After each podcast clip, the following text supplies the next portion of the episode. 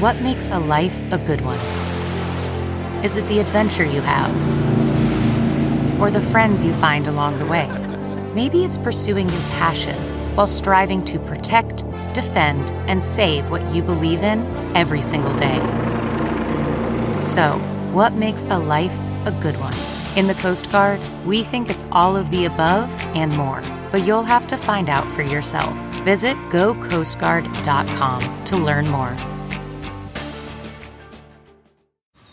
Man, that sunset is gorgeous. Grill, patio, sunset. Hard to get better than that. Unless you're browsing Carvana's inventory while you soak it all in.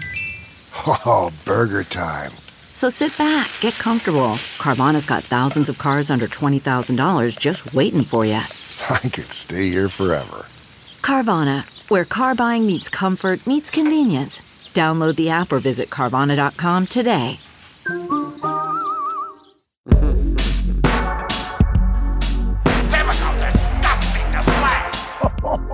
Tonight, we got 'em. Goldy and the Sulk. This is a typical, typical disgusting, disgusting, disgusting, disgusting display. And it starts right now. Oh, welcome back, everyone, to another episode of A Typical Disgusting Display, a podcast for writers by writers who hate writing. I'm joined, as always, by Goldy, Julius Sharpe, and our lovely producer, JC. Hello. I just want to point out I walked outside this morning at 7:20 a.m. and Yeah. the moon was out. So there are no rules. the moon can just be out whenever now, I guess. Well, by the way, save that for your top five category, because that's like kind of tied into a lot of the stuff that I wanted to talk about. It just made me that. so angry. It's like the moon it comes out at night. The sun comes out during the day. So can Well, we you know- just keep that? if you look up at many points during the day, oh, the old moon is there, Goldy. It doesn't doesn't go anywhere. It's, it's, Oh, it's there. a romantic daytime moon. Morning Moon. Um, that sounds like a Waylon Jennings song. Uh, right before we started, I just had to talk about this because we, we started talking a little bit about Phil Hartman for some reason. We were David Goodman is our guest. He's here today, and we, we, we were on early and we were talking a little bit about it. And the uh, Unfrozen Caveman Lawyer sketch sort of popped up, and I just wanted to. This is a, a macabre, funny story uh, about that. Obviously, we know that Phil Hartman met a very tragic end when his unhinged wife shot him and then shot herself. so there was a big funeral, obviously, because everybody loved Phil Hartman. All the SNL people from you know all eras were there, and I think I can't remember if it was Mike Myers or David Spade who told the story that they were there at the funeral. It was just after this terrible tragedy had happened, and people were still kind of talking about like, well, hey, what what happened? What what what went on? And somebody was somberly telling uh, Mike Myers and David Spade, like, well, yeah, I guess his his wife uh, Brynn, you know, shot him with a shotgun and uh, then shot herself. And Jon Lovitz leans in and says. Oh, you're making it sound worse than it was, which I always thought was such a hilarious thing to say. like one day after the guy died. That was anyway. That was on my mind. But Goldy, you and I were talking about something yesterday that I wanted to talk about on the podcast and, and, and ask you for help. Because uh, you're, you're a smart guy. You went to uh, the Columbia School of Broadcasting or something Find like that. Find the person I've ever helped. Good well, luck. you've helped me immensely. But yeah, so we, uh, as we talk about a lot on the show, I we have a bunch of dogs here, and and mostly three quarters of them are dying. Um, but they've been dying for like two or three years, so it's like let's let's kind of get going already. so the other night, the other day on the spring equinox, Tal, my wife, who's very spiritual, as you know, held this very bizarre sort of spring equinox ceremony where items were gathered in little cups and then burned in a in a fire outside and it oh, was all I was just kind of like watching the NCAA tournament inside just like I'm not I'm not part of this Extremely polar. And- Tableau. I know yeah, Someone's yep, outside gathering. Like, I have eucalyptus. yes I have lemon rinds. I have sacred saffron. And then I was like, and Tennessee State. I know Three pointer. Uh, this could be big. That's our home in a nutshell. So then, I, at the one moment when I did poke my head out there to sort of inquire about dinner, shall we say, I saw one of our dogs was out there with them. In the middle of the ceremony. Well, it was "I'm towards the end. I mean, and, and, do enough you with the ceremony. Enough with the Was ceremony. there Okay, a the gods. clock hanging up the god- with a Vi- countdown Vi- to the end of the ceremony? Vishnu had been appeased, or whoever the fuck. You Like, don't uh, know it- that. you can't know that. anyway, so I look out there and one of our dogs is out there with them, and I can see the dog is like eating something, you know. And usually I think like, okay, it's someone else's shit or something, and it's gross, but okay. And that's, but I pointed out, I said, hey, uh, hey uh, Luna is eating something down there, and she's like, oh yeah, she's just, it, it's an acorn, it's fine. So we come back in, and uh, when the dogs get their dinner, Luna is not eating. And so Tal is instantly Googling, like, dogs eating acorns. And she's like, oh, fuck. Oh, shit. You know, like, it can damage their liver and it's poisonous and they shouldn't. and so, Good thing there's Uh, only seven billion acorns by your house. and so then, then there's a moment. Oh, wait, hold on one sec. The dogs are running in right now. Okay. Sorry Okay. about that. Hey, no problem. That was literally because Tal just walked down the stairs and I didn't want to tell the story in front of her. That's the courageous guy that I am. Okay, you, you can leave that part in if you want. So, anyway, don't leave the entire pause, even Okay, though yeah, that's yeah, yeah. very telling. Right. Uh, so she slowly put on her hat. I was like, Are you leaving? Um, so the the dog eats the acorn. Tal looks up. Oh fuck, acorns, poisonous, kidneys, whatever.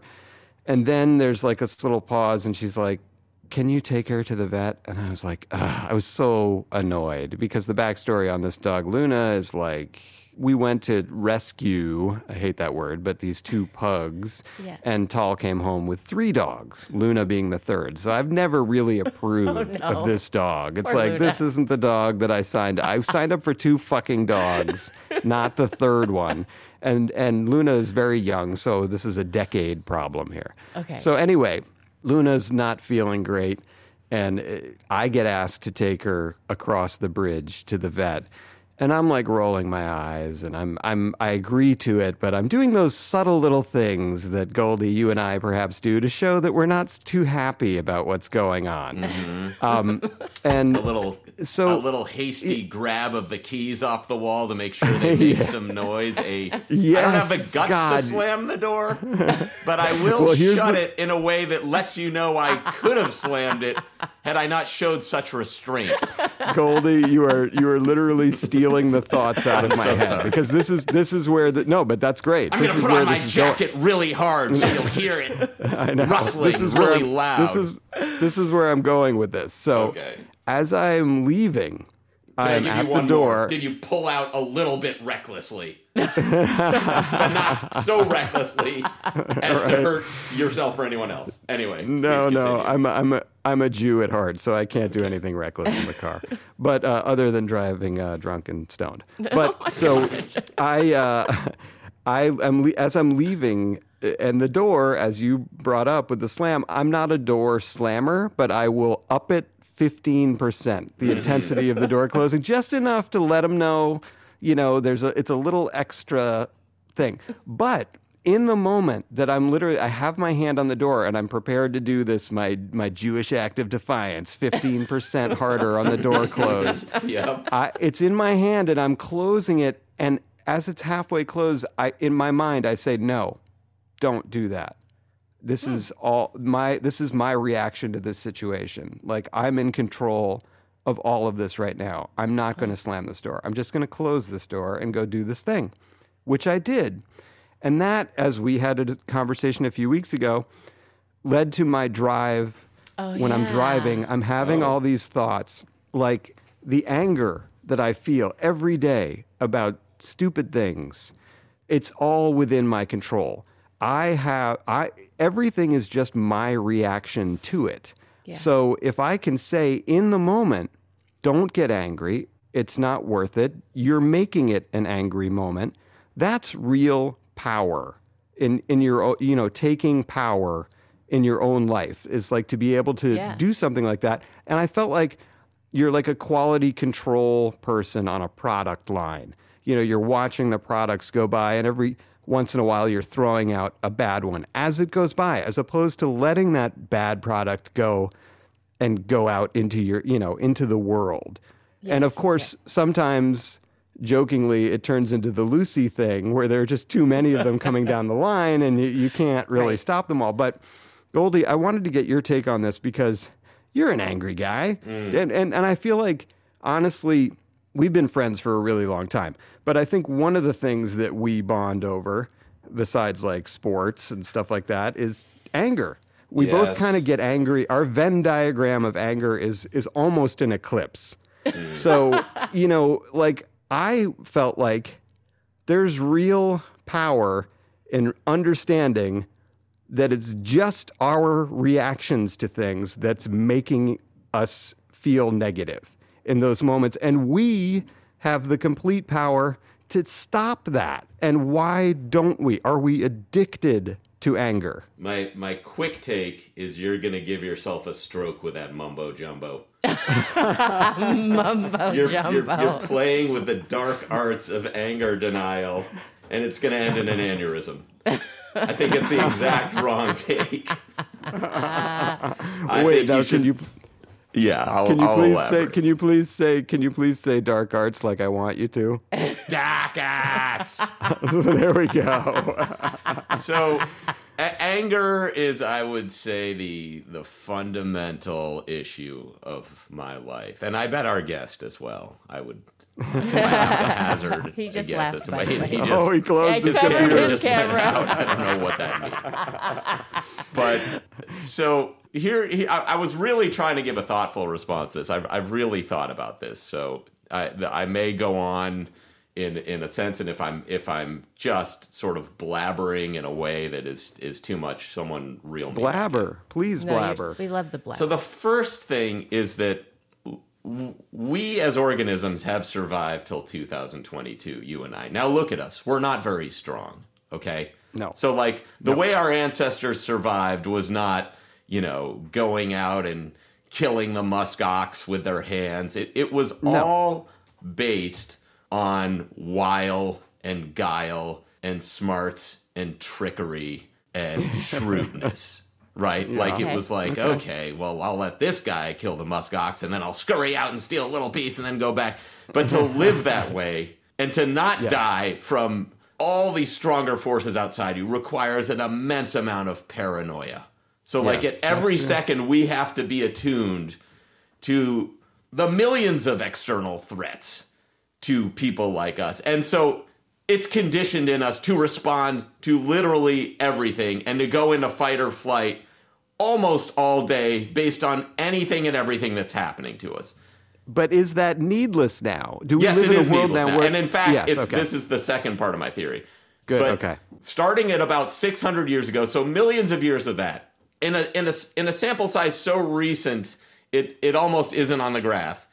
Everything Right. flips to cognition, where the way to survive now is just you. The, these external threats have mostly been eliminated. You live in a house, you have a food supply, you have a water supply. Like every time you go to the bathroom, you're not worried about like an animal leaping out and disemboweling Right. you because you're in a in a bathroom. so so now the previous however many million years is useless and in fact destructive. But you and I have are still in the skid of the brakes being slammed and, and Tokyo drifting with our anger in, into a part that's not on the road. yes. So that's where we are. So I, I subscribe now. I throughout my life, from the time I've been about fifteen, I have been in some kind of physical pain, and this is something I've talked to you about. I think, and this is I, I was looking for an opportunity to talk about this on the podcast, and it, it feels like this is it. So yeah, go. when I was about 15 or 16, I was sitting in class one day in high school, and it was like a sex ed class, and they were, I don't know if they still do this, but they used to try to scare you straight out of danger. So it was like driver's Yeah. ed class, you would go, and they would go like, here's some footage of the worst accidents, and it was like a corpse in the middle of a windshield, and Right. like bloody splattered teens in the middle of the road because they didn't obey a yield sign. You know, and then sex ed class was like, Here's a photo of a dick with genital warts, just so you know what you're messing with, even though you haven't touched anyone yet. Here's the worst case scenario, and this could happen to you. So, like, I'm sitting in this class. I, I think I'm like 15 or 16, and they just show this slide, and I feel a little bit sick. And I go, oh, I don't feel great. And I say, I need to put my head in my hands. The next thing I know, I'm convulsing on the floor. I'm flopping up and down like a Whoa. fish. I'm Just trapped took a turn. behind my eyes. So like I, I, I I'm seeing and feeling everything, but I cannot control my body at all. God. And this goes JC, on. where's first joke of the day? Uh, no. I'm kidding. Go ahead. this goes on for a minute, maybe a minute and a half, and then it just stops. and there's two kids standing over me who I hated, and the teacher, and everyone is like, "What the fuck?" Yeah. And I get put in Yeah. a wheelchair, and I get Whoa. sent to the nurse, and then I get, you know, I get transported to a, a medical facility. I have a brain scan, all this stuff. So, what I've Wow. come to realize in therapy, uh, thirty plus years later, was that that was a nervous breakdown. Like that was Wow, really? the tension of just so much is expected uh, at, at least of me at that time was uh, you know your grades and you know like i had this dad who was a war veteran. You've got to live up to that. And and you Yeah. know it's like you have a piano recital. You're gonna fuck it up. And like you're gonna try out for the basketball team. And like everyone hates you. Like everyone else has a girlfriend. No one likes you. That it, i think Yeah. it just It's a lot of all pressure. went in that one moment and i could never say like hey guys i'm really miserable. I'm upset here. I need help. I'm even though i'm getting straight a's i'm miserable. Because then you know i know my parents would be like we've given you everything whatever. So instead the tension the amount of tension just got to the Wow. point where like i snapped and i'm on the floor because the brain scan doesn't find anything. And then throughout my mm. life when i'm 17 i have this crippling back pain. Like i can't move. I have my mm. leg anymore, and everyone's like, "It's sciatica. It's it's these medical causes." And no one looks to the mind and Right. goes, Sarno. you've put this person in an untenable situation where they're generating fear and because they're so scared and they can't articulate it it turns into rage because Yeah. they're Yes. angry at everyone because no one is fucking helping them Right. and they have an incredible Right. amount of tension in their brain and everyone's going he's such a high achiever and i think you deal with a version of this I think it's like he's the executive producer of Family Guy, and like, oh, look at him, he has a nice house, and oh, he's they're building a pool and everything. But you're just going like, my dad fucking left. Why isn't anyone doing anything about that? Well, but the thing, and a big difference between you and me is that I discovered pot because I went to prep school. Well, you're. This So- was the second part. Is you're Yeah. you've self medicated yourself. Like the amount you've had to deaden your brain just to exist is remarkable. my brain is like the, the guys with the, the bandages playing the uh, fife and drum at the front of a Every revolutionary time parade. it comes almost into consciousness, you take a baseball bat and you whap it down four or five times with marijuana, so it's unable to articulate what's going on inside it. And if- so, of Yeah, and- course, and- you're filled with like some part of you, the deep core of you, is going like, Where is this coming I need from? to express. And it's it's almost bottomless. I've discovered because I, I I had a third nervous breakdown. I can talk about or not talk about, but I, I think you and I just deal with wanting to be normal, wanting to appear normal, wanting to Yeah. honor our parents to a certain extent by saying like you've done a good job, I'm great, and wanting to demonstrate for our kids and our spouses that like we're Yeah. we're stable people, we're reliable, our bosses in our industry like you can count on me. I'm someone I'm funny. I have a lot of good ideas. I'm a jolly guy. You can work with me. You know why? I have a great sense of humor. Things roll off me. So you don't need to worry that I'm just going to fucking explode on you at any second and have a nervous breakdown and be totally unaccountable and ruin all our ventures together. We're going to lose our home. I'm going to lose my job. I'm going to tell everyone to fuck off and then oh, I'm going to shit myself as my as my cherry on my Sunday. I'm not going to control First joke my of the day. either. First joke of the day. So that There it is. is the anger and the tension is because at every second I'm trying not to do that. Right. well, let me just let me just insert in there because I love all that. That's great, and I'm Yeah. sure you're probably right. You know about the thing about my my dad um, because my parents got divorced when I was five, and my dad moved to London. But let me insert now because my dad listens to this podcast all the time. He loves it. Yeah, and, it I is- love it your took dad, me a ve- and uh, of so course not- that I- wasn't so- a shot at your dad. That was no, I, well, fun. I'm sure he would disagree, but I will just put in. I will just put in now that I love my dad very much, and it did take me a while to get to a point where I am totally at ease with everything that happened.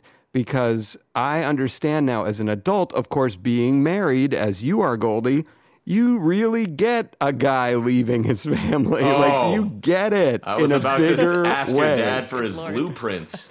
I know, but and also the situation my dad was in with my mom, my mom, who I love, you know, as much as anyone in the world, uh, was a difficult one. She was, he was really under the thumb of my mom's family.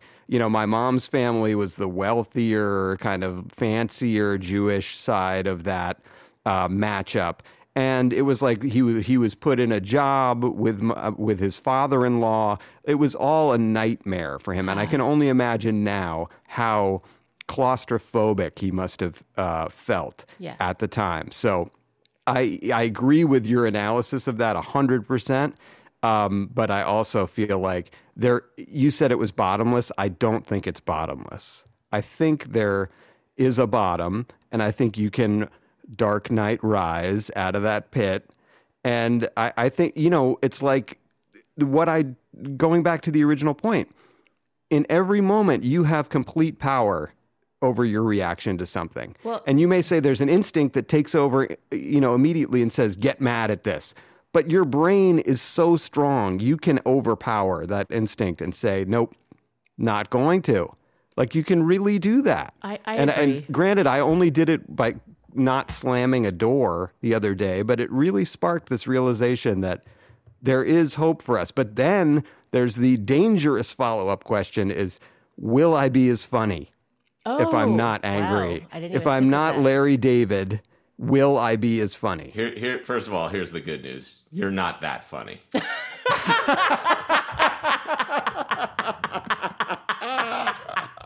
Don't worry about that. That- We can shove that to the side.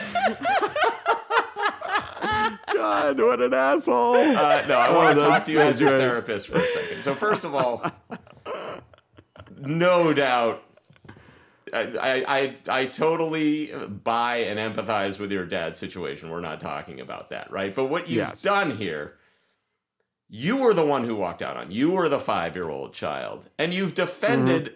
an adult.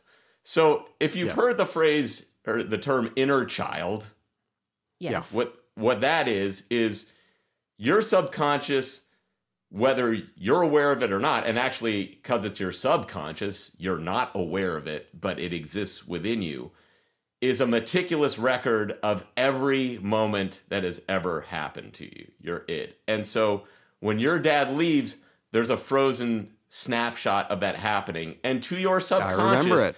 it is as real Yes. and as dangerous and as scary It becomes and a core belief. as emotional. Sorry, what were we saying, JC? it becomes a core belief. It's what's called a core belief. Something that is hidden throughout your life, like an iceberg, you know, there's just a tip, but underneath it will always be there, but you don't know it's there.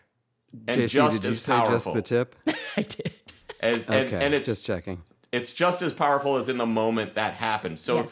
just because you have convinced yourself and rebuilt yourself as an adult that like and I can pick and choose when I'm angry, like that's true on some level, but the turmoil still exists with the same strength in you and you're creating tension by kind of denying that it still exists. And so, like, one of the things I'm really big into this guy, Dr. Sarno, you can read a book called Healing Back Pain if you'd like for more on this. And if you want to email the podcast, I'm, I'm always willing to walk anyone through this because it's made an immense difference in my life. Like, it, it's, it's pretty much cured me of this chronic back pain that was like bedeviling my existence. Amazing. A typical disgusting display at gmail.com, by the Yes.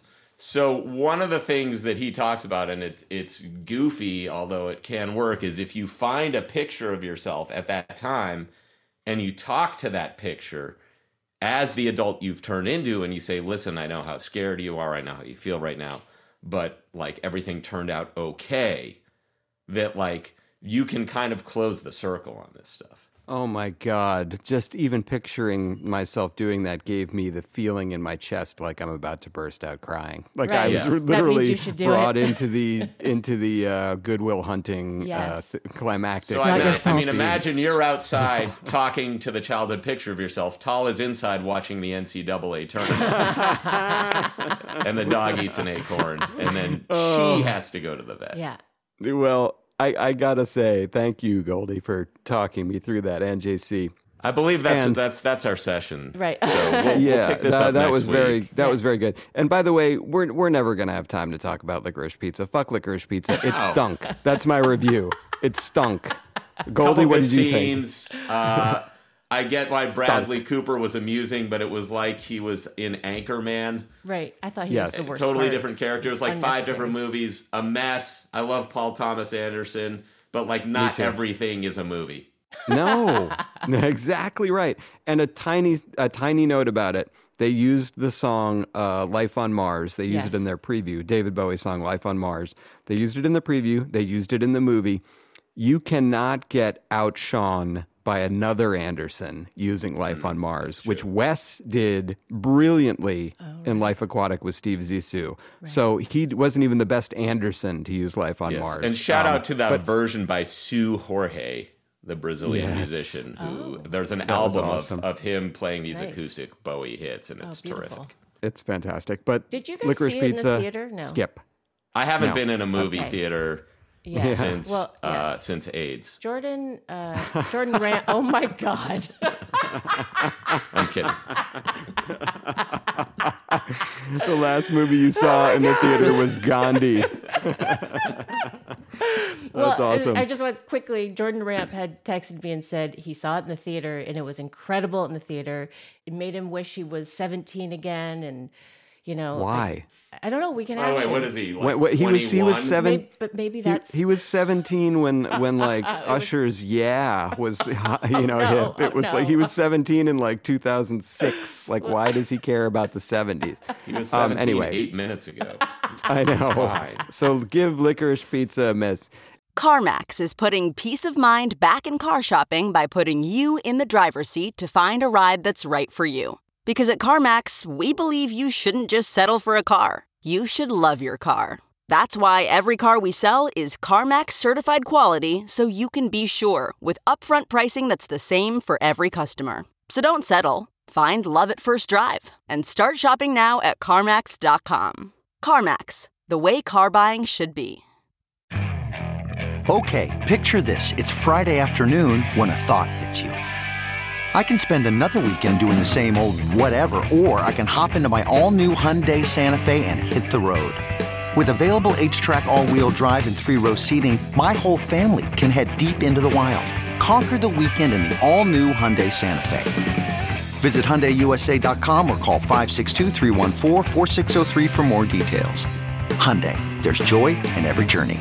And now, uh, folks, let's roll into the portion of the show we like to call Johnny Jokes. From Hollywood with special guest star David Goodman. Here's Johnny. Oh, that's a great intro there, Goldy. Um, yes, we, uh, as we pointed out, we are being joined by uh, former Family Guy showrunner and writer David Goodman. Is with us today, and he's going to join us uh, for an interview after and for Johnny Jokes because he is brave. Now, uh, Mr. Goodman, sir, would you like to go? Would you like to be the opening act, or how? Where would you like to go? I'm, ho- I'm hoping I'm hoping to be the opening act so that people maybe will forget what I've done. There, there's that. There's that confidence we came to love over the years. Let's go. Let's him go. in charge. we feel the same way. guy- Our- why is that guy at the head of the table? I, don't know. Uh, I love your. All I love your. Well, I just want to say I love your dad too, Alec. Um, Thanks, David. Th- thank you, thank you. Um, all right, David. First, Johnny, why don't you take it away? All right. yeah, you know that guy who got the uh, transplant of a pig heart uh, just passed away. Uh, not sure how much he'll be missed. He was a bit of a bore. Excellent good start, good start. Very good. Love that. Uh, you know, the other day in Brooklyn, a woman's dog was kidnapped by her Uber Eats driver. Uh, fortunately, they caught the guy, and Uber Eats returned the dog to its owner, though it took longer than expected. The dog was cold, and someone had taken a couple of bites out of it. Very relatable. Took us on a journey. a little journey, little journey. Uh, Russia, Russia's in the news. Russia is having so many problems with its invasion of Ukraine. It has asked China to provide food for the Russian army. If the Chinese agree, that's that's really going to dim some hopes for an end to the wanton violence. That's great. Excellent. my God, that was really good. and then I've got two more. I'm going to. I probably shouldn't do. I should just do one, but I'm going to do two. Uh, you probably uh, read about this. The world's biggest cruise ship, the Wonder of the Seas, has set sail. It's amazing. It has 19 swimming pools, 20 dining rooms, and 7,000 passengers you don't want to swim or dine with. These are great. All right, one more. and then the last one NBC just premiered The Courtship, a new reality dating show that recreates 19th century romance. At the end of every episode, the beautiful maiden gives one lucky suitor the syphilis she got from her uncle. oh, God. Someone give this man a writing job. Those were great. and in the, Jesus wait, in the, in the finale, she dies in childbirth at 15. All right, so, Oh my God! I was I was so hoping yours would stink, so mine would seem okay. It's not gonna work. All right. Uh, wow, Johnny one, David Goodman, excellent work. All right, Johnny number two. Here we go. Well, right wing windbag Marjorie Taylor Greene is taking flack for not supporting a recent speech by Ukrainian President Zelensky. Uh, the Congresswoman asked the press to back off and reminded them that her hair died for this country. Moving on. Moving on.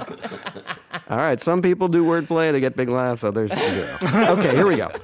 A new scientific study has proven that just one alcoholic drink per week can cause dementia. Yeah. Uh, also, today, a new scientific study has proven that just one alcoholic drink per week can cause dementia. There we go. Here's the story. Oh boy. Okay, here we go. Uh, an NCAA tournament time news.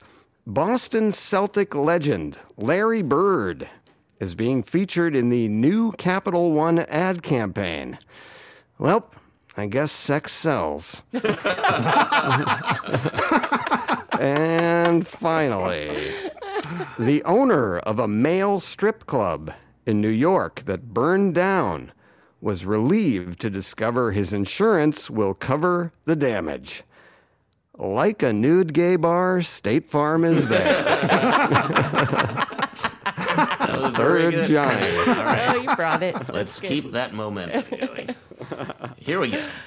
well, in spite of his recent legal woes, quarterback Deshaun Watson has signed a massive $280 million deal with the Cleveland Browns. And uh, it went right down to the last minute, but the Browns were finally able to get him to come by massaging the numbers. Great. Meanwhile, quarterback Colin Kaepernick wants to come back to football. I think he should. Picture it. You're up two touchdowns, five seconds left. Who better to come in the game and take a knee?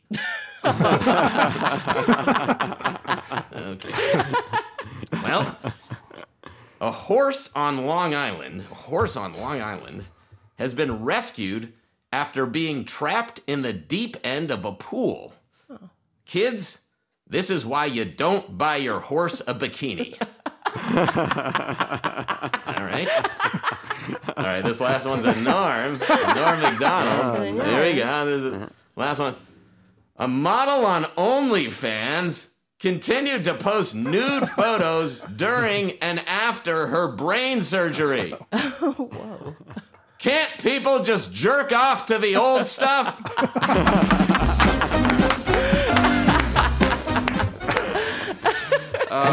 Boy, that's fun. It's killing us, and we're now on the clock for next week. I would not want to have to Joke. do that every week. That is so. Can you exhausting. imagine, David? Oh can you imagine God. doing that every day? Every Can night, I have that such respect for writers who do that for a living. That's uh, They all eventually go insane. well, they were probably insane to start with, but it's Yeah, it's, they it's so very hard. weird. Oh my god! Well, so David, we, we gave you the we gave you the mini intro earlier. We'll give you the maxi intro now. Family Guy writer, Golden Girls writer, uh, Dad's writer. oh, the list gets bigger and bigger. And also, president of the WGA, who brought the agencies to their fucking knees. and they love him for it. they love him. They're just Ah. lining up to represent him. David Goodman, thank you for joining us. You're, uh, Thank, Yeah. thank you for Yeah. having me. I'm, you must be so honored to have me. We we are David. We are, and we know you have. We all have low self esteem on here. We get it, but we, we are honored to, to I feel like here. if this was a if this was a network channel, they they all just switched to Mr. Belvedere. I just uh, it's like oh you know it's fine it's fine. well, if, if, Belvedere's on, I mean, You're gonna watch watch that. Watch obviously.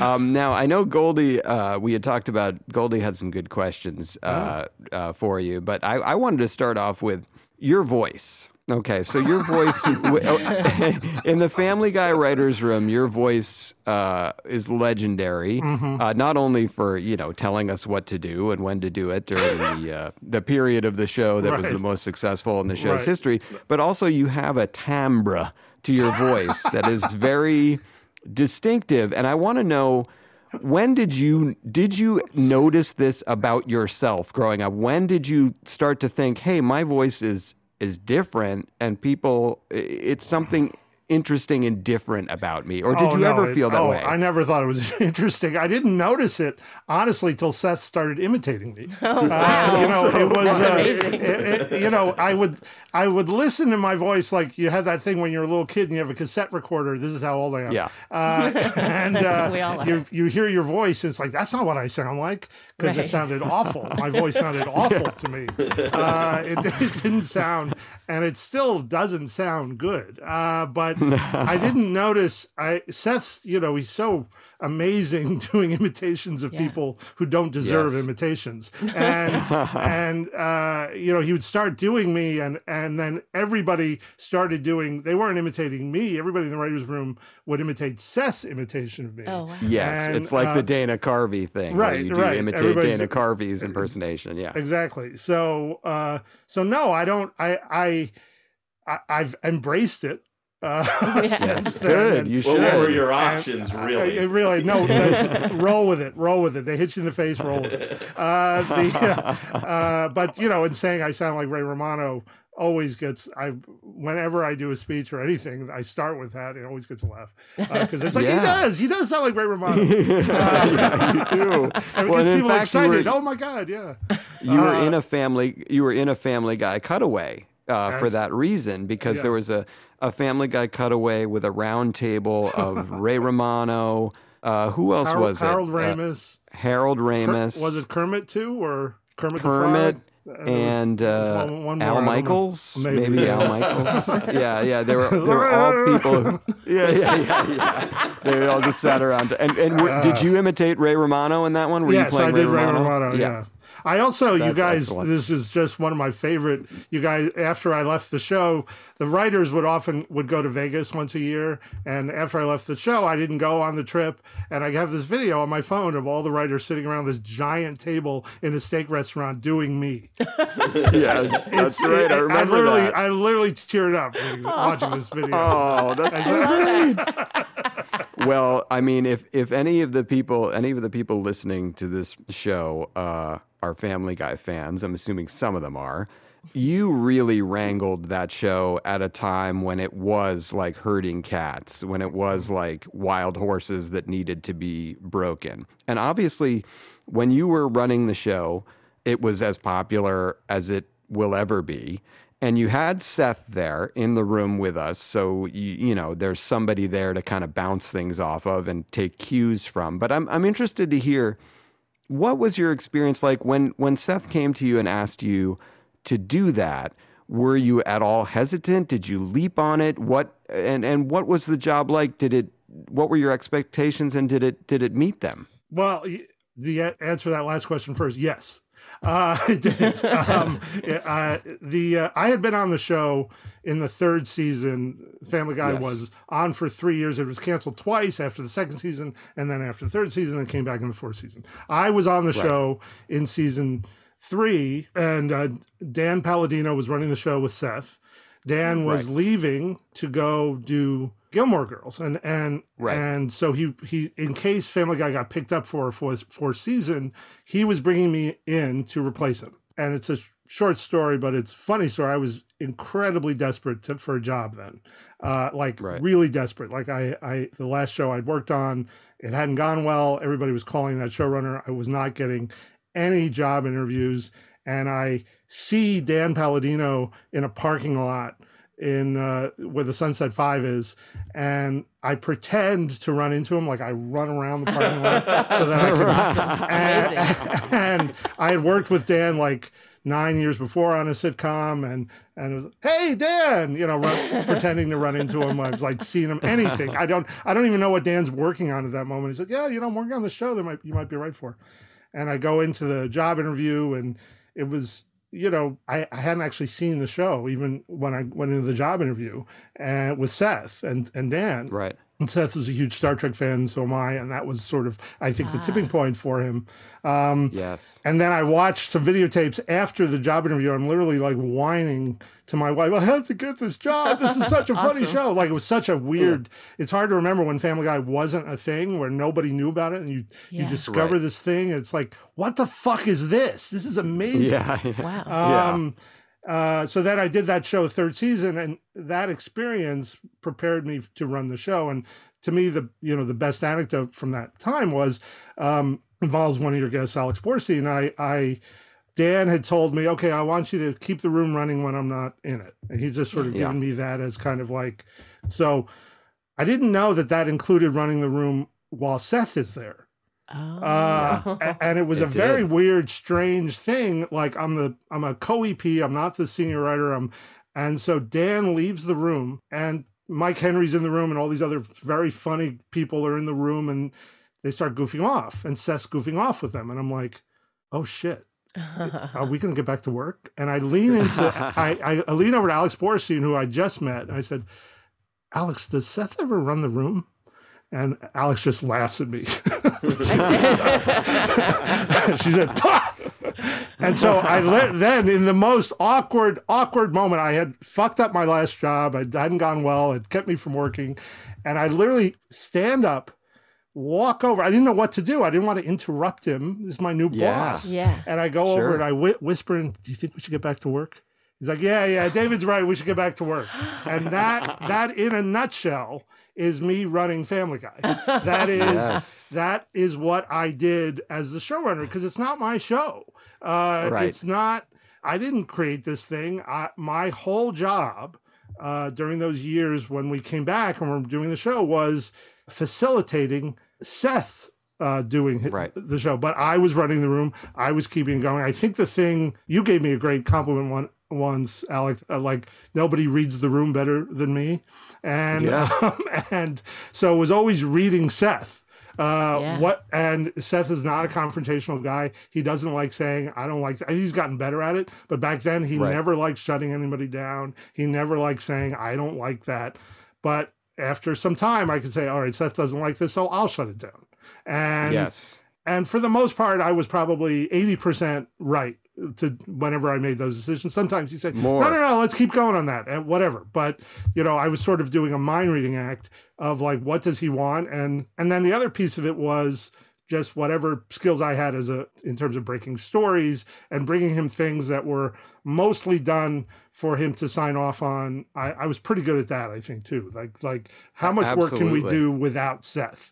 Uh, you can't do it all without Seth. He doesn't want you to. It's his show, but there's a, a fair amount of work you can do and then present it to him, and and you're usually in pretty good shape. So that that Yeah. was that was what the job was. Uh, it's a, it was a unique show running job because I was not the final decision maker. I was a mind reader. Uh, Yeah. and, Right.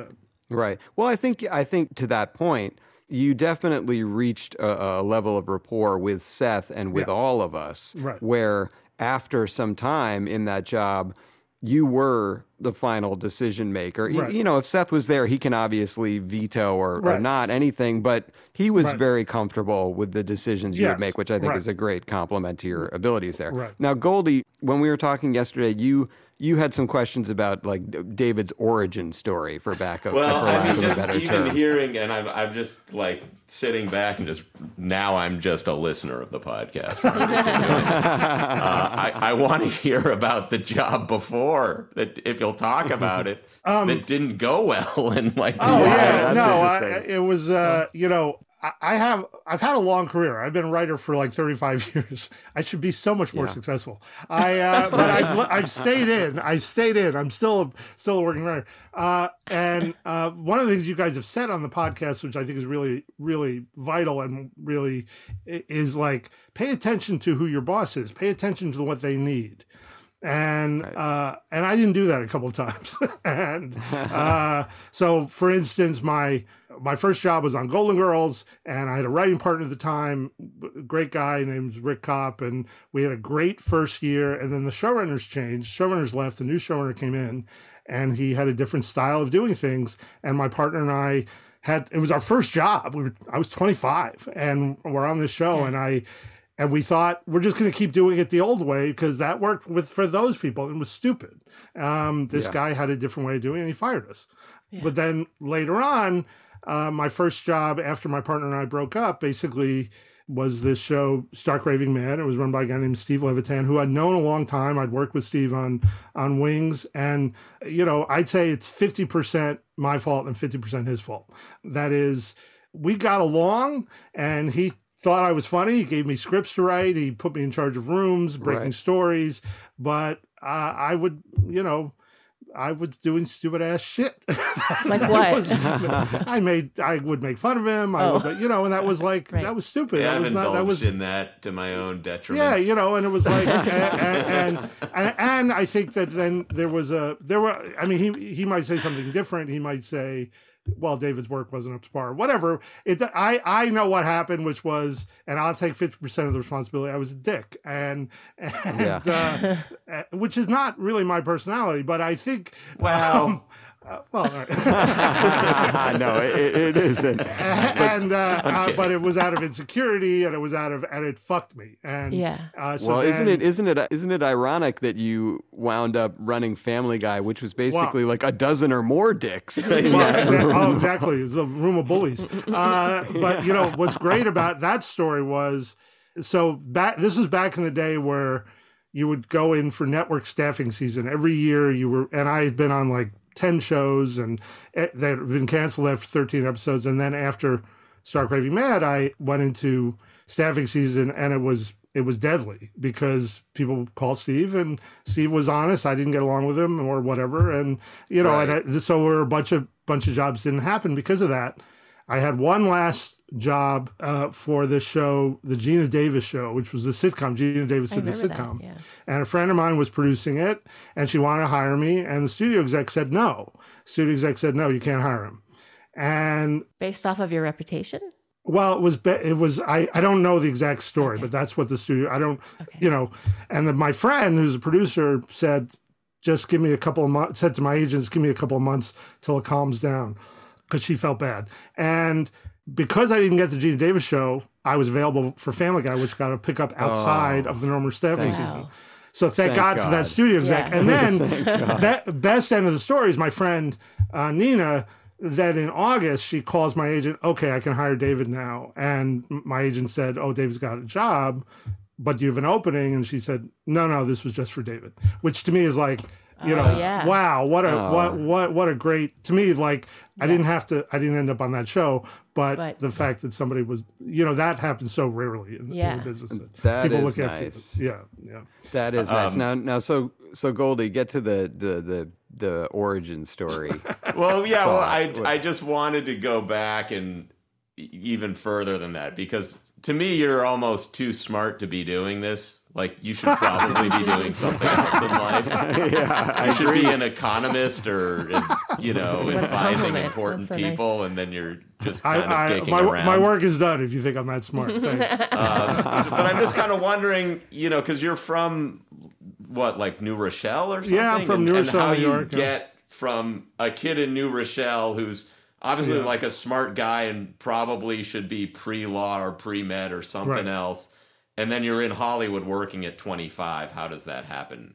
Way Yeah, back then, Uh, way, way back long, long, long time ago.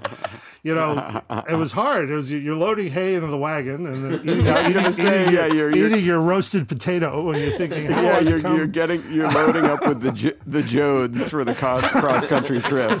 uh, but uh, yeah, my mom was a social worker. My dad was a professor of psychology. They, he left too, just like Alec's dad. He left. Oh, wow. Yeah, A- out to all the and, uh, yeah, dad. Oh, those I- were the days. I have not forgiven him, uh, but I'm not as I'm not as. But um, I'm not sure. It basically, I I, it, I was in college and I went to the University of Chicago and I was a political science major and I thought I was going to be a lawyer. I thought, or an academic. Most of the people in my family were academics, and I met this guy. His name is Jeremiah Bosgang, and Jeremiah was a student with me at Chicago, and had already been an apprentice writer on Letterman. Wow. And Oh, I was cool. like, what is that? Holy shit. And I'd actually seen him in a Museum of the Hard to Believe sketch. He'd like been on screen. And I'm like, oh my God, you were on television. Like, like literally like that guy was like somehow proof that you could, you could break in. I'd always been interested in TV and movies. I watched five hours of television a day growing up, Yeah. read books, there's a giant, all these things, but I didn't really think it was a, a an option. And you know, meeting that guy definitely opened my mind to the idea of like, oh, oh, these are jobs. You can actually get a job doing that. And so that that was the first thing. And then I graduated college and I and I wasn't I really wasn't motivated on the academic thing. I wasn't I went to a great college and was just hit in the face with what a mediocre intellect I am. And like the, these people, these people at University of Chicago, the undergrads there, I mean, Jesus Christ, such smart, focused, like my, my, roommate was a medieval history major and he was taking Latin so he could read the text in the original Latin. I'm like, what the fuck? and What a you know, just not anything I couldn't I couldn't I was like, all right, I'm everyone had told me I was smart growing up, and then I'm like, no, I'm I'm not that smart. And so I left thinking I might want to be a writer, and I got this job working in publishing, thinking, oh, this will be a way to I'm gonna shorten the story. So a novelist, a short story writer, or Sci- what kind of science writer? fiction. I thought I was going to be a science Oh fiction. Oh my. God. Cool. And You made um, an Isaac Ass of yourself. so very good. You were He- you were a he was real Philip referencing- K. Dick. Uh, these are great. These are great wordplays. thank you, thank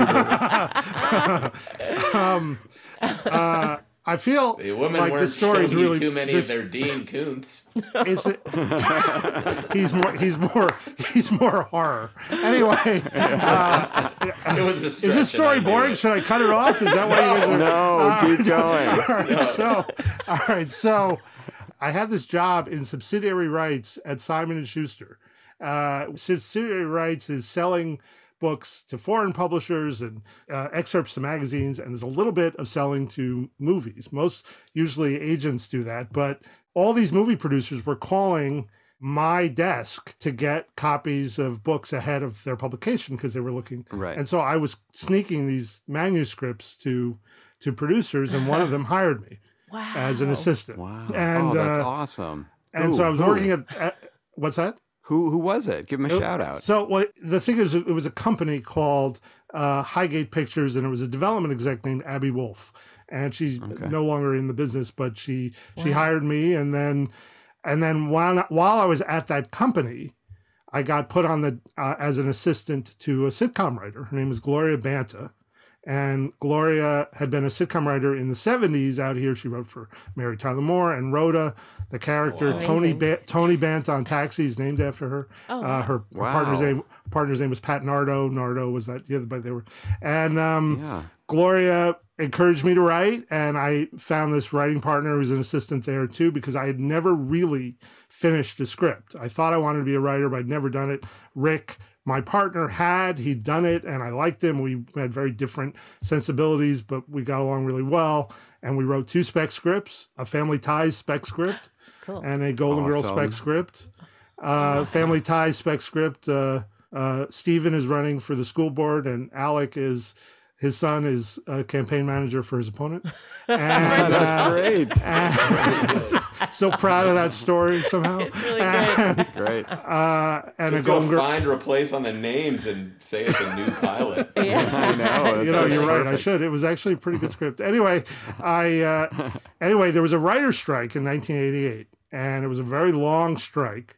And Gloria gave the scripts to Paul Witt and Tony Thomas, who were the producers of Golden Girls, and because there was a strike going on, they had all this time to read. Oh. And two weeks later, they read it and said, "Yeah, the strike's over. We want to put you guys on Golden Girls."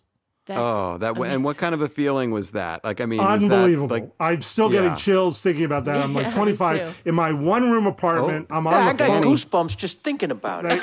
There you go. Thank you.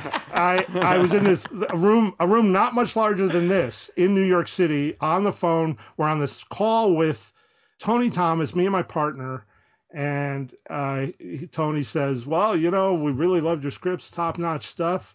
We'd love to put you out. I mean, you guys are in New York. And and Rick and I said simultaneously, "We'll move," even though, even though I, I never heard Rick say "We'll move." I found that out after the call. He said, "Rick said," I said, "We'll move," and I said, "Yeah, I said that too." Uh, and just crazy. I'm 25. I'd been basically an assistant up to that point, and now I'm a writer on a top 10 television Yeah. show. It's crazy. That's amazing. Now, now, give us give us an idea. How many when you joined the show? Roughly, how many people a week were watching Golden Girls? I mean, I, I don't know. I have millions, 50 million. Yeah. I, I don't know. It was, Yeah. but the crazy ratings that we got on that show, it's like the, even on the rerun of our episode, our first episode, you know, just uh, unbelievable. Like, I, I don't know. I actually don't know. I think, I feel like it was in the 20s of millions. I mean, it was Yeah, a it lot, had- lot it of, had lot to of, be. it had to be. It It, was a, be. that was a, an amazing, And just was, amazing. and was there an adjustment for you? Uh, I'm sorry, Goldy. I could see you leaning back to ask. No, a no, no, question. I'm- Did you have a related? I don't. I was. I'm- I was going to say, was there because writing a spec script in a vacuum is one thing, and it's its own kind of scariness because you don't really know what you're doing, and then you were fortunate enough to get brought out to be on this great, Right. legendary show with these Yeah. fantastic actresses, and now we've talked to um, uh, Lew Schneider, okay, who was who wrote for Everybody Mm-hmm. Right. Loves Raymond, and Golden Girls and Everybody Loves Raymond have one major thing in common, which is that the laugh holds on the show. That is Crazy. the the length the length of the laughter from the Yeah, studio right. audience on both of those shows were Yeah. incredible. Now, was that something that when you were writing for the show, did you know to take that into account, or did you overwrite and then they're like, "Hey, we're tearing out ten pages because we never have Yeah. scripts this long"? Okay, picture this. It's Friday afternoon when a thought hits you. I can spend another weekend doing the same old whatever, or I can hop into my all new Hyundai Santa Fe and hit the road. With available HTRAC, all wheel drive, and three row seating, my whole family can head deep into the wild. Conquer the weekend in the all new Hyundai Santa Fe. Visit HyundaiUSA.com or call 562-314-4603 for more details. Hyundai, there's joy in every journey. Okay, picture this. It's Friday afternoon when a thought hits you. I can spend another weekend doing the same old whatever, or I can hop into my all new Hyundai Santa Fe and hit the road. With available HTRAC, all wheel drive, and three row seating, my whole family can head deep into the wild. Conquer the weekend in the all new Hyundai Santa Fe.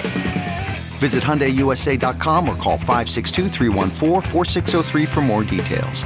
Hyundai, there's joy in every journey. They do this. They, it was called the laugh spread. Uh, Yes. They would they but they would shoot they would shoot the show um, they'd time it after the table read and then run throughs, and then. But yeah, sometimes they would hack out like whole things because oh the laugh spread's just too big. We need to. So there are there are episodes of Golden Girls where there's like there's like there's this great episode these guys wrote where Bea Arthur's character dates uh, a guy who wants who's a successful lawyer played by Dick Van Dyke, uh, and he wants to go back. He wants to be a clown. He wants to go to clown college, and, and so she's got this great, this. and it's this great. This finally this great boyfriend, and he's like, "But I just I want to be a clown." And there's great there's a great scene, and there's this great scene at the end that got cut, and I I will always remember it. Like she, she ends up breaking up with him. She can't stay with this guy who's going to be a clown, and she goes in and she's talking to Sophia about it. And then the last line of the episode is, "Don't uh, don't worry, Dorothy. There will be other clowns." and that got cut. and that scene's not in the show. It's not in the show because the laugh spread on that thing was so long. They had to cut stuff, and they cut that. They filmed it, and they didn't, but they never aired it. And to me, Unbelievable. like there's like great stuff that just like we just got to pull it out. Just got to pull it out. What were those tapings like? Th those tapings must have just been electric. Yeah, no. Well, they were. I mean, you never seen pros like that. Those all, you know, the the three of the three central ones. I mean, It's Estelle had a lot. team. Estelle had a lot of trouble remembering lines, but um, uh, but the other three were just such pros. And amazing. uh, you know, again, Bea Arthur's takes to the camera. That's not a director telling her to do that. That's that's not, that woman knows. Uh, all right, B- Betty just got a giant laugh. I'm just going to stare, and that's just her. It's you know she and, and they didn't. They weren't competitive either. That was the thing too. They weren't Oh, like she got hear. more laughs, and they were they really they were. I really talked to them very little. I was so intimidated. Uh, but my brief conversations with them all, they all sort of reminded me of my mother. They were all like older ladies, and they they weren't particularly funny. Younger people. than us now, by the way. Oh, whoa. That's crazy to think. Be- Betty was very funny, but Rue and, and Estelle and uh, Bea were just sort of normal ladies. But then you give them the lines, and they're just like amazing. So yeah, what a and what a first job. Yeah. cra- crazy, yeah. And then to Uh, get fired from that was also a, a very important uh, lesson. Yeah. yeah. Right. Well, no, we and Goldy and I have, have talked about this kind of thing on the show before, where Yeah. Goldy and I started out at SNL, and I was Right. fired from there, and I'll never Yeah. forget it. Like it, Right. it was a it was a traumatic event because, like Golden Girls, Right. SNL is a is a name brand. You know, you you, you Right. say Golden Girls to anyone, and they're like, "Ooh, ah!" It's the same with Right. SNL. But Oh, yeah. getting fired from there sucked, but it was Right. probably the, one of the better things that that. No, absolutely. Getting fired from that job was absolutely. I, I don't know what what kind of writer or what kind of career I would have had if I if I hadn't if I'd stayed for the rest of the run. Better. Probably. well, certainly, probably wealthier, but but because it pro, but because it sort of taught me the, the really important lesson of like reinvent. You you're like your your your job is to make yourself valuable to the business. The business owes Yeah. you nothing. Yes. And uh, that that was the first time that happened. It had to happen a couple more times for it to sink in. Before it really sunk in. it was really sunk in, but that was the first time. uh, boy, so I wanted to to ask to skip ahead uh, a Uh-huh. little bit here to your to the stint at, as president of the WGA. Right. So I, I sort of made a, a flip joke about it, and and you know my level of involvement with WGA matters. Um, I am uh, the first person out there with a, no no. You you know that I I really don't care that much Right. or understand Right. kind of what's going on. So uh, pretend everyone out there is like me. Uh, just give us a quick breakdown of because you are honestly like what you did it, to my mind like just again and I don't know much is was heroic. You know, I know oh, you wouldn't say like, "Oh, I, I went into it to be brave and courageous and stand up," but you what you did was you stood up to a Hollywood institution, which are the agencies, the big agencies, and there was a grievance between the agencies and the WGA, and you basically held your ground, and you took some flack for it at first, where it was like, "Well, this isn't working," and the WGA is fumbling again, and they don't know what they're doing. But then, mm-hmm. after time, it worked. Like you, you basically won against something that seems like an unbelievably powerful institution. So just give us a little thumbnail of what the grievance was there and how it felt to be in the middle of it. Do I have to? Uh, is that like is that a requirement? The hero, the hero. Carry me up on the. Sh- I'm in. Four, I'm in therapy four days a week because of this. That's, that's fine. I, Well, this will be um, your fifth. Yeah, thanks. Um, That's covered by the insurance. it is. It's a great fucking insurance plan. Thanks Thank to you, so much. Thanks to me. Uh, um, I, I, you know, I'm the the guild. I, I wanted to say something about the guild, which is like it's this Yeah. thing that I think writers think is like the DMV. It's like this thing, and it's kind of this pain in the ass, and you've got to fill out forms, and oh, why do I got to fill out all these forms? And Exactly. and, and the Writers Guild is actually much more uh, tenuous than the DM uh, than the DMV. It it only exists because writers want it to, and because it exists, we get health insurance, we get things like residuals, and honestly, without the the solidarity of the membership, it could go away tomorrow. It literally could. Right. The companies would happily see the end of the WGA uh, because Yeah. of the WGA. They've got to pay pay us more. They've got to pay residuals. They've got to pay into our health plan, uh, into our pension plan. All those things, and all that comes from writers saying this is important to us. We're looking after the little guys in our union, the people who are just starting out, the people who. Um, are not the rich guys, but are actually the staff writers, and and we have you know amazing things in our union that other, other unions don't have. We have paid family leave in our union that happened while I was president, and Amazing. I'll take credit Awesome. for it. And and that's like an amazing thing. Not just that's just not women. That's men. They can take paid family leave when they have a kid. That's amazing. That I is Um, jizzed That's four great. years too early for that. You did. You did. You missed, you missed the boat. Um, so this thing that we did with the agencies, I'm going to try to keep it as simple as possible. There's uh, this thing called packaging, and there's this thing called packaging fees. Uh, packaging is when, let's say, uh, the three of you are at the same agency, and JC's going to act, and and Goldy's going to direct, and Alec is going to write it. And if you're all at the same agency, the agency takes that to a studio and says, uh, "We represent all three of these people. This is a package." And the agency, in the old days, the agency would say would say to the studio, uh, rather than me taking commissions from my clients, you guys pay me, and that was the packaging fee.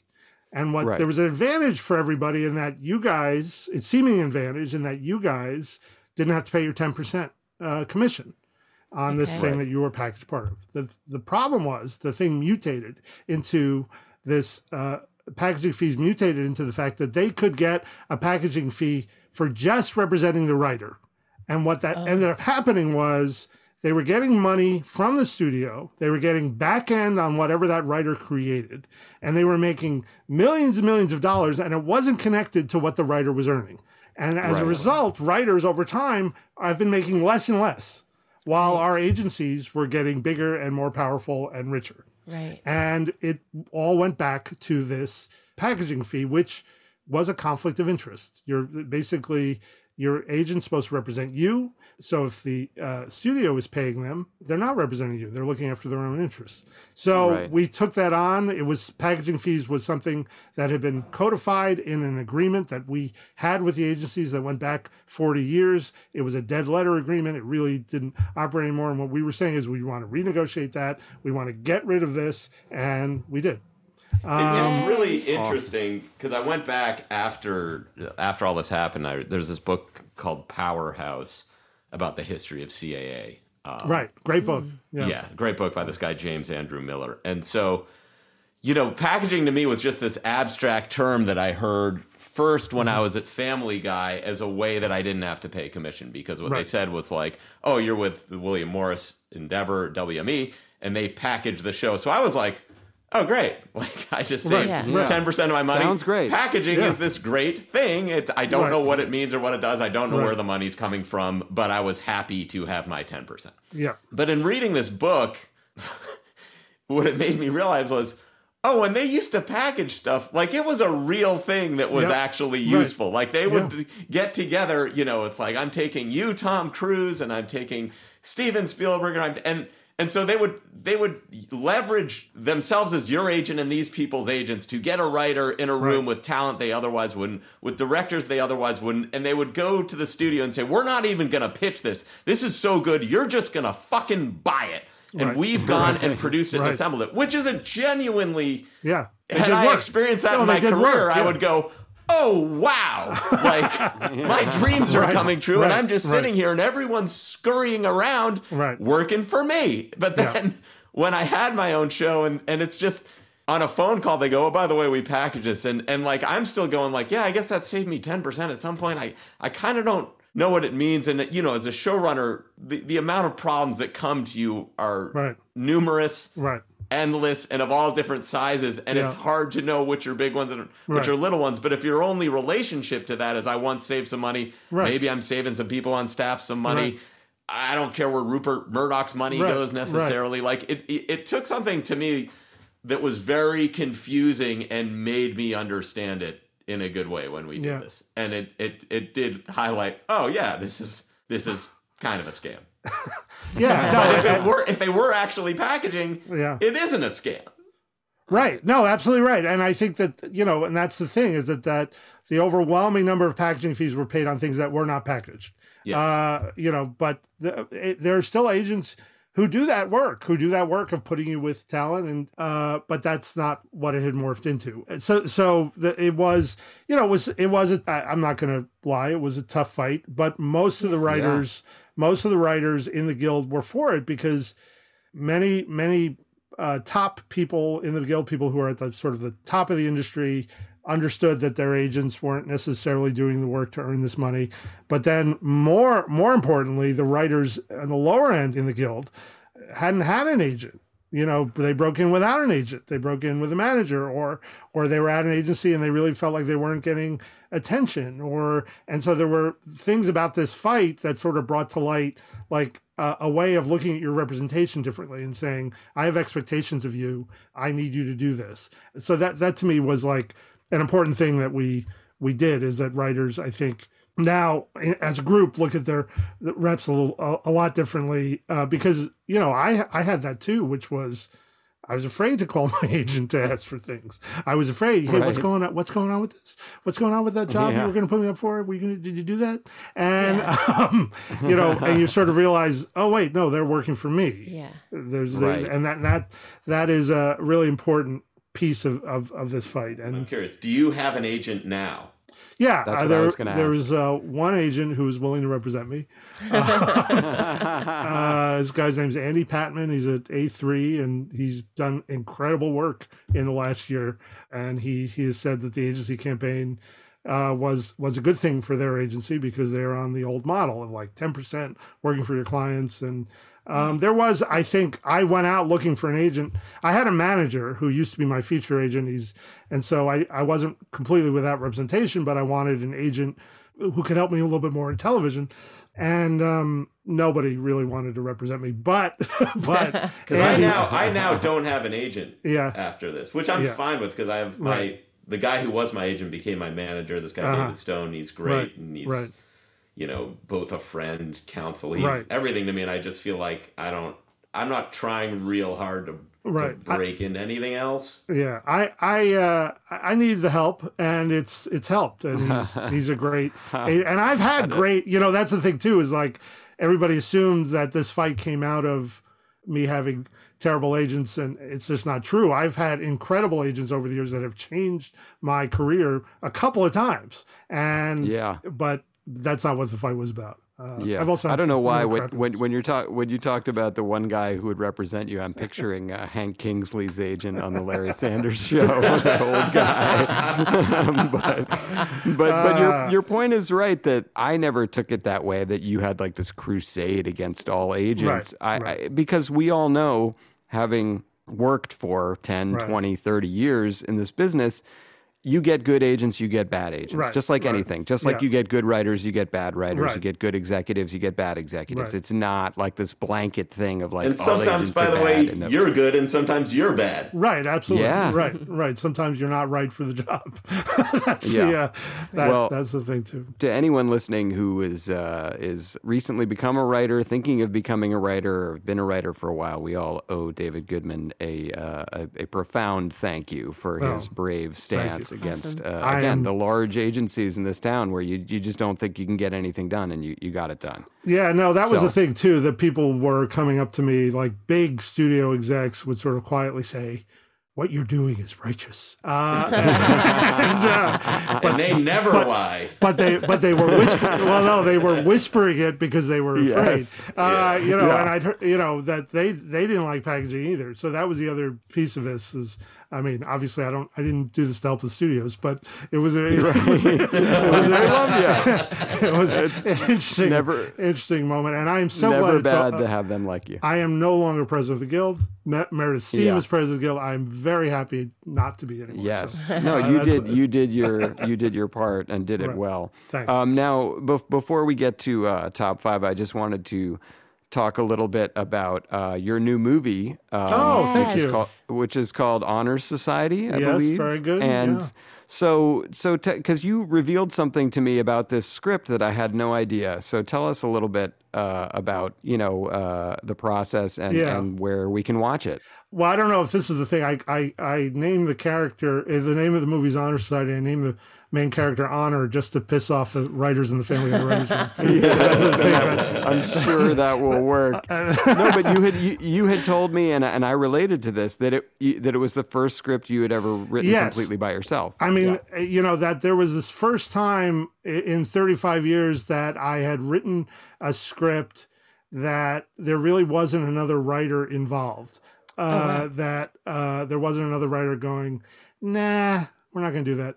You know, that there was, and and I didn't even realize it till the movie started getting shot. What a personal script it was. What a, you know, it's a high school movie. It's kind of uh, that you know that show when I pitched it, it was sort of House of Cards in high school. A Oh. woman, a young woman, and and she's talking to the camera and she's manipulating everybody to get what she wants, and that's how I pitched it at the time. And and the again, like it was it was a job. Like basically, uh, I there are very few executives who I have relationships with, but there's one guy. His name is Brian Robbins, who I had done these kids movies for these Fred movies back like 10 years ago. And then he started a company called Awesomeness TV. And my agent, actually, my agent was going to lunch with him and he said, Do you have anything to pitch to Brian? And I said, Yeah, here's this idea. And I gave him this one liner. And so this agent, is not based on IP or whatever. This is just something Nothing, you yeah, and. I- Got it. Okay. pi- I I give my agent the one liner and he pitches it to Brian at lunch and Brian bought it at lunch, which is again a great Wow. agent story, amazing agent Awesome. story. Wow. And so I wrote the script then, but I was really all I was trying to do was was please uh, Brian. like it was like a high school movie. I was a, a female lead, which is not necessarily. If you think too much about it, it might sound creepy. And uh, the, uh, but I wrote this movie, and it, it I was like really just pulling things from my own experience, from my kids' experience. I talked to my daughter extensively. She was is actually a personal thing. She was she was a senior in high school at the time, and I, she was leaving, and it was kind of like this way of sort of trying to connect with her, um, writing the script. Anyway, that was like five years ago, and then um, the movie didn't get made. And my new agent, Andy, reads it and he says, What happened with the script? It's a great script. And I'm like, I don't know. And Andy revived interest in it. And Brian, um, who is now head of Paramount, put it in, it into production. And Amazing. Um, and now it's going to be on Paramount Plus probably sometime later in the year. We love Uh, Paramount. great- oh God! Oh my God! Because that's You've got awesome. a 'cause captive they, audience. They have Love Boat too. They have I Love know. Boat. They have Hawaii Five O. Uh, the original Yes. Mission It's Impossible. my all, the, all the favorite one because they have Love Boat. and Yeah, now Honor they- Society. and now And on they also have Bever- Beverly Hills 90210. They Right. they got a lot on there. It's it's a Yeah. good it's good platform. stuff. It's good stuff. It's but then good stuff. It's good. Stuff. but uh, great cast. This uh, actress Angourie Rice plays the lead. She was the daughter in Mare of Easttown, Siobhan, that character, and very, very Right. terrific, Oh, terrific yeah. actress. And then Chris Mintz-Plasse, who was McLovin in yes. in uh, Superbad. Superbad. And Gaten Matarazzo is one of the is who's on Stranger Things is in it. A great, it's a great cast. I was can't wait I to was watch it. Yeah, it was great. And you were That's on set. awesome. It looked like right. You didn't direct it, but you were there. No, I was on set, and and it was also just this great experience being on set because they just gave me two weeks on set just as almost a courtesy. And the director, it's her first feature, really talented woman, Oran Zegman, and she she found me so valuable to her. She lobbied the studio for me to stay the whole time. Wow. And Oh, that's great. so that was like a great uh, working Where did relationship it Where did it shoot? in Vancouver. Oh, nice. Oh, nice. Run for Coover. Love it. Oh, well, congratulations on that. Thank you when very does much. when does it come out? I'm not quite sure. Probably uh, fall, early fall, I would think. But- Awesome. Cool. Awesome. Soon. Well, I can't wait to watch it. Congratulations Thank you. on that success story. It sounds like these agents are great people. Who knew? I, I'm so sorry. I made a huge mistake. well, uh, David, uh, thank you so much for for talking to us today, Oh, and you. also thank you for you. staying for this next part of the show. Oh, my God, I'm happy that, to be here. That we like to call top five. Top five. David, who do you think sings that? Uh, is that Tom Gamble? Does he do that? Yeah, you got it. He's later. He's Oh, later. all right. yeah, that's us. Damn it. um, so, Go- Goldy, tell us what we're going to be top fiving about today, because this was your category. Yeah, it's uh, top five things that even though you're an adult, you still don't understand. Love that. Great topic. So, uh, uh, David, would you like to go first as the as the uh, guest again and keep that? Uh, Uh, sure, sure. Um, So I think I, I think I understood this category. Uh, oh no! awesome. no, no. I, I feel like I have three that kind of like fit a thing, and then the last two I feel like oh this is will be all good. Yeah. All right. yeah. It's all good. All right. Well, the, f- the first one I feel like is a layup. The Electoral College. I don't. I don't Oh, that's get a it. good one, I yeah. uh, I was And that would be science number five. major. That would number be five. number five. First up at five. Sorry, number five. Yeah. Uh, I read about it. Makes no fucking sense. I still don't understand it. It doesn't make. You're voting for people who are going to vote for thing, but they have to vote for them. Why we the whole thing? Yeah. I really don't understand it. That's a I good really one. I. Perfect. Yeah. Yeah. yeah. Perfect. Uh, number four, uh, commodities trading. Trading. Uh, yeah. even even with even with Ralph Bellamy's explanation in Trading Places, I, I still I still don't understand. They're buying orange juice, pork bellies. I don't I don't get it. It doesn't make any sense. Who's buying what? And they're yelling. The whole thing. is crazy. I, I, I, the whole thing is I, I don't get it. What is this? Who's who's making money? in this? Uh, and I could probably fold the stock market in there too. Like there's, but I, I think I could fake my way through an explanation of the stock market. Um, Barely. Right. Number th- number three, daylight savings time. yeah, that's a good one. I Yeah. don't. I mind. don't. Everyone says that something to do with farmers.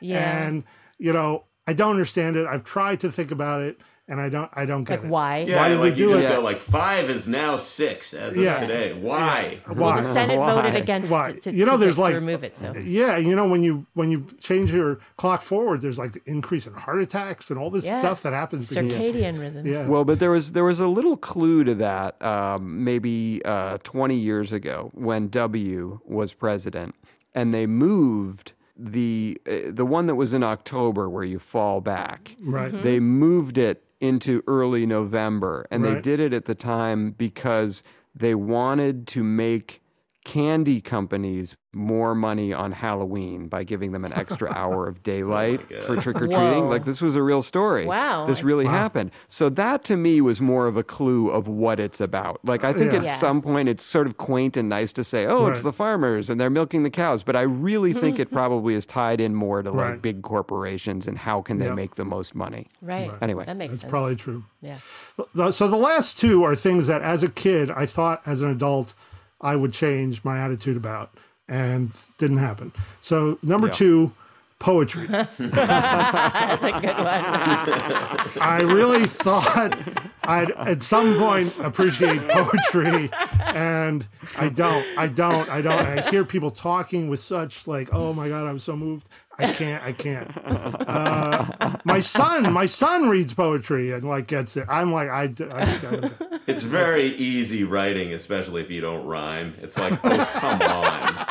yeah, I know. You've got to rhyme. Rhyme. you need the rhyme. That's the hard part. I know. So you didn't the, do the man anything, from you're just like, Nantucket. uh, The- you, you need the man from Nantucket. At least that's good. You know, that Right. gets something.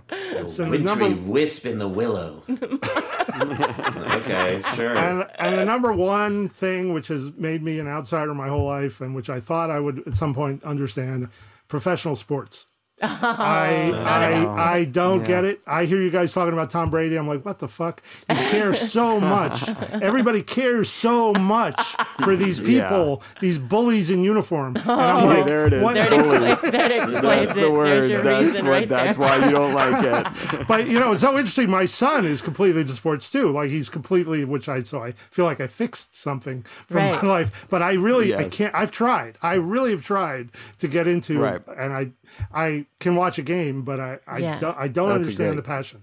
I- Yeah. I- That's yeah, a great so- list. That is a Great, great list. list. Thank you. Yeah. Um, all right, I'll, I'll jump in and, and plow through mine. Number Okay. five, and and this is something I, I understand what it is, but I don't know that anyone gets it or anyone can satisfyingly explain what it is to me in a, in a real way, which is deja vu. Like I've I've had it since I was a kid. You get this weird feeling as a kid, and it almost makes you panic. Like, how the fuck am I feeling like I've done exactly this before? and and then people you know the best honestly the best explanation was in the matrix. They're like oh it's a glitch in the matrix when you have deja vu. And so now that's what i think. Every time i have it i'm like oh glitch in the matrix. Like let a movie explain it to me. Anyway don't get deja vu. Number four pain yeah. i under i understand Oh, interesting. that it's my brain Right. that is is deep. making me feel pain. It's there are signals apparently being Mm-hmm. sent from my afflicted area to my brain, but I also know that there's a way to shut off those signals. Right. So what the fuck is pain real or am Oh I making God, it? I don't really I don't get deep. that. Anyway, It's a good one. Number three, and this again, like you did, David, I could fold this into a much larger category. Mm. But number three, and you might be able to explain this to me. If anyone can, it, it would be you. Number three is uh, black holes. Right. Like you, they always. It's a trope. I hate the word trope. It's a thing that you know. They everybody talks about. Oh, there's Right. a black hole out there, and we don't know what's on the other side. It's like, does anyone? I get that they're there, but I don't understand. There's a confusing seems thing. There's a confusing Yeah. thing about them because there's the scientific black hole and then there's the popular culture black hole. And the popular culture Yes, black hole like the- confuses the whole thing. It's like a tunnel That's and you right. can go other place. No, it's No, not. you just it's get crushed in a you black just get hole. crushed in Your a mass black hole. becomes just- infinite, and you that's it. Right. Yeah. But It's, how uh, do how do we know that? Well, it's only recently that they've even observed it. It was always something that was theoretical. That idea that when a, a certain kind of sun died, that it- that all the matter in it would uh, compact uh, back to such a small area that it was the, the gravity was so intense that not even light could escape the gravity. my so God. so that's the that's that's the sort of brief scientific explanation of a it's a dead that. sun. Yeah. But but then Star Trek, Star Wars, whoever uh, have Yeah. made it. Well, maybe it's a tunnel to another universe. No. Yeah, yeah. All right, Tunnel see, I of knew being you'd crushed. I, even, even though it's impossible to do, you've shed light on a black hole. So thank you. Um, number two, and we're just gonna get simple and silly here. Wrapping a towel around my waist. Can't do it. Never been able to do it. Never works right. I don't know what I'm doing uh, wrong, but it's like I'll uh. wrap it around and then 20 seconds later it's around my ankles. So I can't do that. And number one, rack and pinion. no idea what that is. Me neither. Rack and pinion. What is it? Rack and pinion. It's like something to that's do with steering, brakes, driving. I don't know, but they always used to say it in car commercials with rack and pinion steering. don't know. Well, it's Never as opposed to don't know. rack or pinion steering. You're right. They- you got 'em need- they were both. both together. Yeah. They were. They needed them together. So I didn't understand that as a kid. Don't get it now. Yeah. All right, that's my list, and I stand great by it. JC, what do Oh, you got? Okay. Um, this one might be controversial, but the term scientific fact. How do we know I feel like it's scientific observation only to be Mm. proven wrong later. So to be calling it scientific fact feels extremely audacious to me. That's my number All five. right. Love that. That's a Okay. strong one to come out of the gates Yeah, yeah. I like that. Just a shot at scientists. I know. And Yeah, I I did know. study. Yes, anyway. So uh, that was number five. Number four, betting, odds, over under. What does that mean? Like, I don't get it. Oh, like, give it an over under. I'm like, I don't get it. I don't want to be like, I want to get it, but I also don't want to get it. Um, okay, so number three, the stock market. I pretend to know a little Yeah. bit. I had some luck with it in the past, um, but I still don't truly understand it. Number two, the internet. How does it work? I don't understand how. how? Just just like a huge thing of how, just like the universe. And then number one is traffic. Why? How is there still traffic? How haven't we Yes. solved this? How is, It's Oh, 2022. that's very good. No, that's very good. We Yeah. I know. I uh, traffic. I agree with. It's like it. It's it boggles your mind when you Like the traffic lighting should be dynamic, right? Yes. Right. And it Yes. doesn't seem to be. Right. It should be programmed. to- Dynamic. yeah. That's a Kilborn word. He loves that. There's a Um, there's a cartoon I remember. I probably New Yorker said uh, you're, cars in traffic, and there's a street sign that says uh, uh, traffic clears up ahead for no reason. For no reason. Exactly. Exactly. Um, all right, Goldy, what do you got? All right. Uh, I kind of poked at it a bit last week. Number five is money laundering. Nice. Yes. Don't get how putting money into something makes it clean or anything other than the money you put into it. It's the same fucking money. I have to say, it was Breaking Bad that made me understand what money laundering was. Oh. Watched it, still don't understand. Alec, Alec needs to watch it next. Uh, number four is the word belies. I don't understand. Does it make it makes a lie of it, or it turns it into a lie? I, I can't use it correctly. Every time I hear it, I pretend I know what they meant. I don't know what the word belies is. I've read the definition a hundred times. I still don't get it. Uh, number three, World War One. I, oh yeah. I don't know what they were doing. I don't know Right. why they were doing Why it. it started. There was right? no Hitler, but everyone hated Germany still. Why? Made no sense. Uh, number two is electricity. It's like Yeah. I flick Yeah. a thing on my wall, and then there's some signal from a power That's a plant good way one. fu- Right. like and there's invisible shit going everywhere. Like That is weird. But if I touch it, I die. Right. I don't. yeah. I don't. I'll never one. understand it. And number one, Totally this this agree. may shock you because it's been explained to me, and I I st- I can never navigate it. Poker. I don't understand what calling is. I don't understand when you get to raise. I don't understand when it's my turn. What I'm supposed to do. I don't know what the Wow. flop is. Wow. I, I just uh, don't that's get it. one. I don't get it. Uh, I think Oh, this God, is the, never. Go ahead. Go ahead, JC. I What think this saying? is the first time none of us had like overlapped. No overlap. Well, Yeah. stock market and commodities trading. I feel Oh, like you okay, were right, right. Good yeah, point, that good was point, good point. close. Yes. but but Goldy Goldy never was that more evident than when you and I were at that Seth charity poker event. and you and Goldy the whole night was being so funny. He was giving me so much shit for folding because I understand poker. So like I would I would keep folding and Goldy's like giving me so much shit. And then They called you finally I Gary got Foldman. Yeah, that's right, Gary Nice. Goldman. That's right. Fi- finally, I get dealt pocket aces, and I knocked Goldy out. It was so satisfying. It was such a great. But I did, I did uh, win a bluff against the guy who had won the previous year because I was acting so crazy.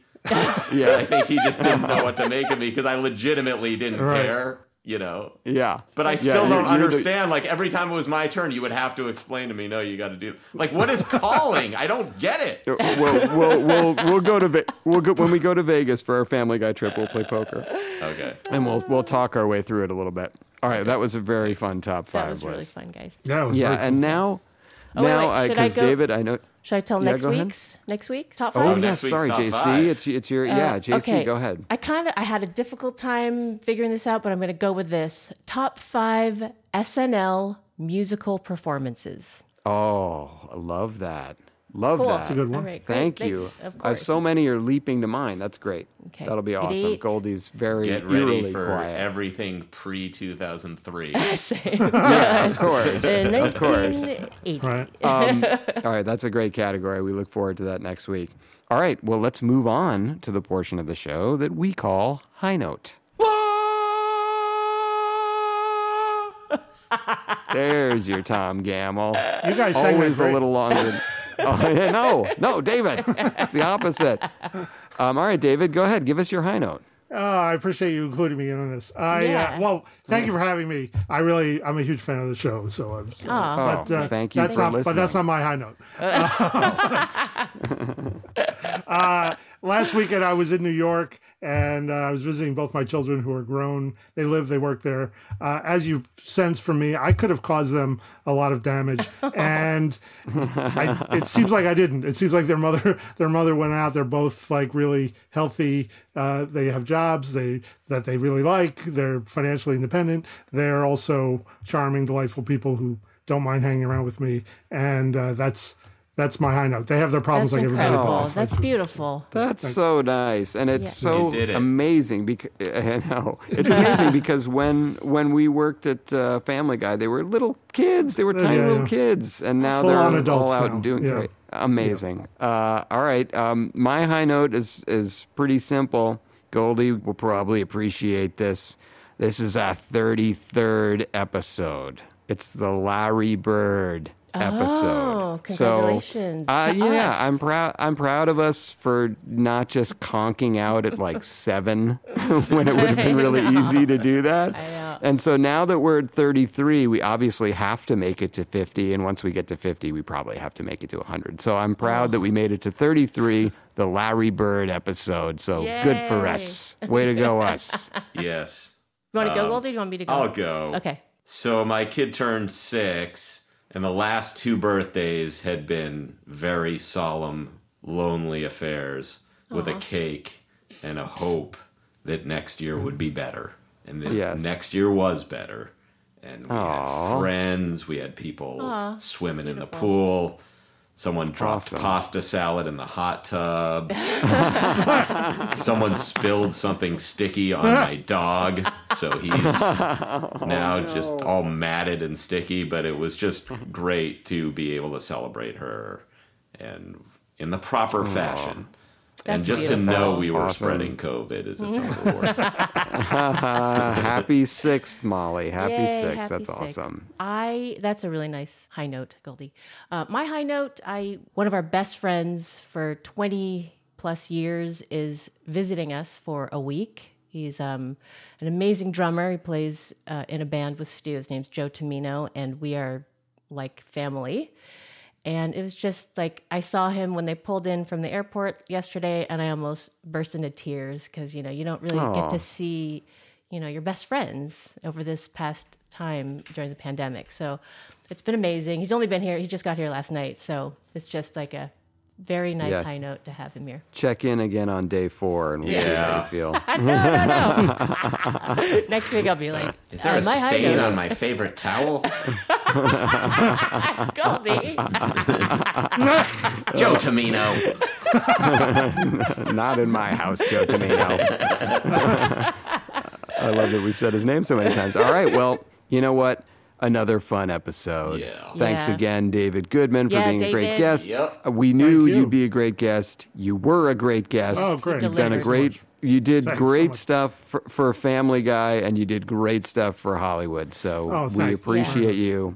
Thank you so Thank much you. for being here. Thank you. Yeah, for Yes, it was an honor. Well, that was, Um, it was and now honor. you can- Thank you for being. there you go. That's what I wanted Wait, you to say. Moving on. There he is. you just I told should, you know, I fucking should have said it. Oh, damn it! if I was funny, if I was funny, I would have said that. Uh, and thank you two for being awesome. you. And thank you all for listening. And we will talk to you next week.